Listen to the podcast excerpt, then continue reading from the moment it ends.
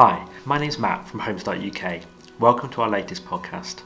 November is the start of Home-Start's Snowflake Appeal, which is so important to help us work with families across the UK. In this episode, we have a conversation between Naneh and her volunteer Sue. Naneh's story is incredibly powerful and highlights just how important the work of Home-Start volunteers is. But first, I spoke to Anita Frith from Home-Start's fundraising team about the Snowflake Appeal. Hi, Anita. Hi, Matt. So, November is the start of Home-Start Snowflake Appeal. What is the Snowflake Appeal and why is it important? Well, unfortunately, not all children um, have a safe and happy start in life. The Snowflake Appeal is raising much needed funds to be able to put a trained volunteer to work at the heart of the family, in the family home, but always for the benefit of the child. Home-Start is here to help those families with young children deal with whatever life throws at them supporting the parents as they learn to cope, improve their confidence, and build better lives for their children. When families crumble, children suffer, and sometimes, Matt, that can be for a lifetime. We have to make a difference. That's right. I mean, it really is important. How can people get involved? Ah, well, there are lots of ways that you can support the um, the Snowflake Appeal, uh, from making a donation um, with whatever you can afford, Uh, to holding a, a snowflake themed fundraiser, um, and to help you with ideas, you can download a fundraising pack which is filled with lots of snowflake themed fundraising ideas, such as uh, crocheting a snowflake and selling them for a small donation, and obviously sending that in also helps to raise awareness, um, to holding a cake sale. So make those snowflake biscuits, snowflake cupcakes, um, and they go down a storm. You can also support the Snowflake Appeal by buying merchandise that we have um, in our online shop and that's sort of bunting, hairbands, friendship bracelets, um, Christmas cards, and so much more. So do browse our shop because uh, there are some perfect stocking filler ideas there. And if people want to find out more information, um, how can they do that? Uh, it's so easy, Matt. They just go onto our website. Just visit www.snowflake.org.uk and that will tell you all the different ways that you can get involved um, and help with the Snowflake Appeal. And every penny raised will really help to make a difference to those vulnerable children in need. Anita, thanks for joining us, and I hope the Snowflake Appeal goes really well. It's it's such an important thing for Home-Start. Thank you so much, Matt. Thank you. And now on to Naneh's story. Earlier this year, I sat down with Naneh and her volunteer Sue to record a conversation about their relationship. And I don't think there is a better illustration of why Home-Start and the Snowflake Appeal is so important.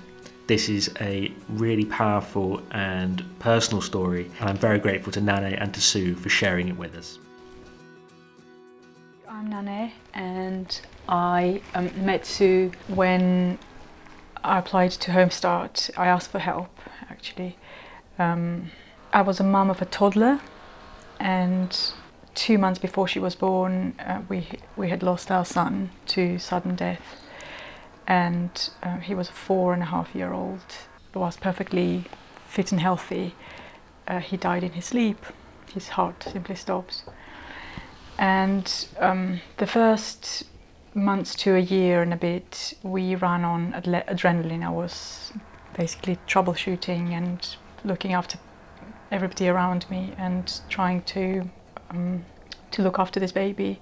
So we had we, I had a huge crisis on my hands, but I, that was keeping me sort of busy. But when she hit the toddler stage, and um, it was imperative that I took her out and to play groups and mixing with people. And it was at that stage that I realised that I wasn't ready to um, to emerge and I wasn't ready to forge new relationships, new friendships with other moms, and I wasn't uh, at all fit to um, be on the go with her, doing various activities out um, in the world. I think you described it um, at one stage as being very much a, fog, wasn't it, at the, at the very beginning? Yes. When I first you're right. Yes, I can't even. So you. I can't even remember how how I heard of Home-Start. We weren't involved in charities. Um, it was sort of responsibility to to my daughter. Uh, out of that, perhaps, rather than because I considered it as as help for her, and it, it was help for her, wasn't it? Mm. Yes, no, For- it was. for- it for me, was. but for her. It was for, for, for both of you, I think. I think we were asked at one point whether uh, we had immediately hit it off. And I think the answer is that, you know, you are so tuned into the very difficult situation that, that you were in that one was desperate not to make things worse. But I don't, I don't think that at that early stage we probably immediately hit it off because one was thinking about other things. I don't have a re- recollection of the first time, but I do know that for a while before and after, I wondered whether I was doing it the right way. You know, at the time, I remember that what I wanted to do most of all was just run away, just shut away and do nothing and have no no ties, none of the compulsion to fix things, to make sense, to sort it out. And yet, I had lots to sort out. I had um, had a toddler on my hands whom I had to to keep entertained and stimulated. Um, so, in fact, Sati was the bonding bit of our chain. Mm, She's the bonding uh, element, isn't she? She was ro- Yes. bang in the middle because bo- Yes. both of us then saw that okay, this has to be right by her. yes, And the purpose of you being there and the reason why I'd asked for help in the first place was to help me in my role as a mother, not to help me in my role as um, as a grieving mother through my grief necessarily, but to help me through my actual living, you know, Mm-hmm. to, to, through parenting my actual living child. And that's that's where I that's where I fell short. Short. well, that's where that's where you f- felt very strongly that you fell short. Mm. But I think it, it it took a while for you to accept that it was okay to to be not perfect. It was okay to take time for you. It was all right for you to get that strength by whatever means it was. And I can remember a lot of times when we probably didn't say anything very much to each other in, in hmm. the course of two or three hours or however long it was. because I was a stay-at-home mum, so every single day was like the the next one. You would come with these stories of going on holiday, and it was like a sort of window to the outside world that things are happening out there, and um, you had a different perspective on on yeah childcare, for example, or education and parenting. I remember this one time I had a magazine and it detailed all the milestones that the children um, sh- that our daughter should have by then hit, and at that stage, she hadn't hit them all. and I remember reading this in sort of desperation and and disappointment at how I've failed and I've been slow and unambitious as a mum for her. And I shared this concern with you, and you said, just throw the magazine away. Throw I it away. Yeah. Who says, Mm. just throw it away? And I did. Mm. When I first saw you, she wasn't very smiley, Mm. understandably. I think it was so nice when she was back and smiley Mm. self again. And you began to smile too. Because there were a lot of fears, weren't there, around? Yes, there, there were multiple fears. Fears, rational and irrational, uh, Mm. dir- directly re- relevant fears that um, she might have the same condition, Yeah. um, or that it never rains, it pours. I remember thinking this could be worse. It could be so Mm. much worse. I mean, left and right, people kept saying as if to console that, oh, I can't think of anything worse happening. Right then, back then, I could think of w- the situation worsening. Yeah, I could Mm. lose my husband. I could lose Yes. um, Yes. uh, Yep. uh, daughter. Um, also, fear of judgment and fear of judgment of how you are coping, how you are, uh, how you appear to be coping. Yeah, how how do you show um, that you never forget, and how do you Mm. show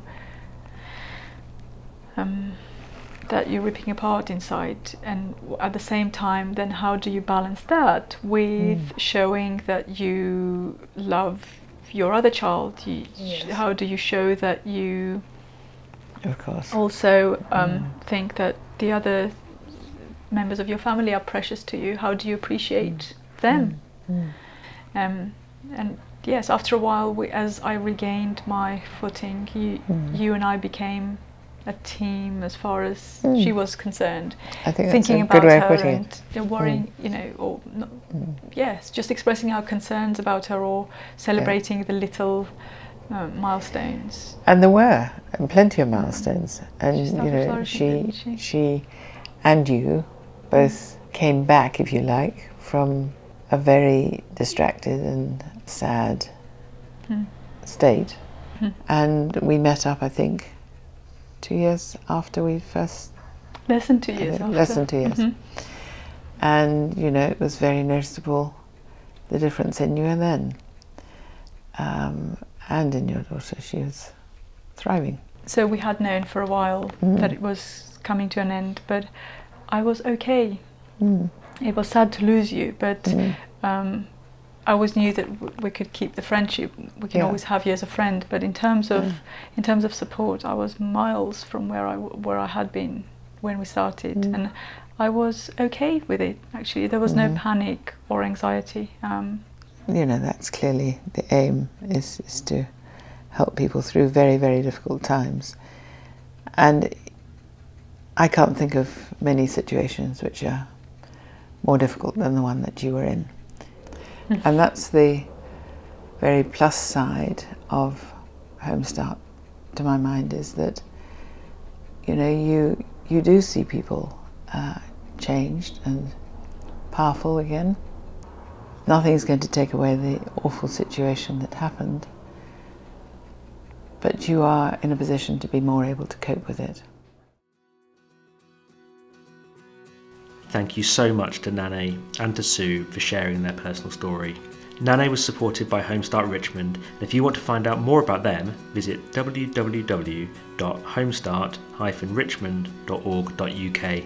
Please do visit the Snowflake Appeal website at www.snowflake.org.uk and find out how you can get involved, or please do make a donation if you can. Remember, you can subscribe to this podcast on iTunes, and please remember to do give it a rating if you liked it, and please do share this story with your family and friends. Thank you very much for listening.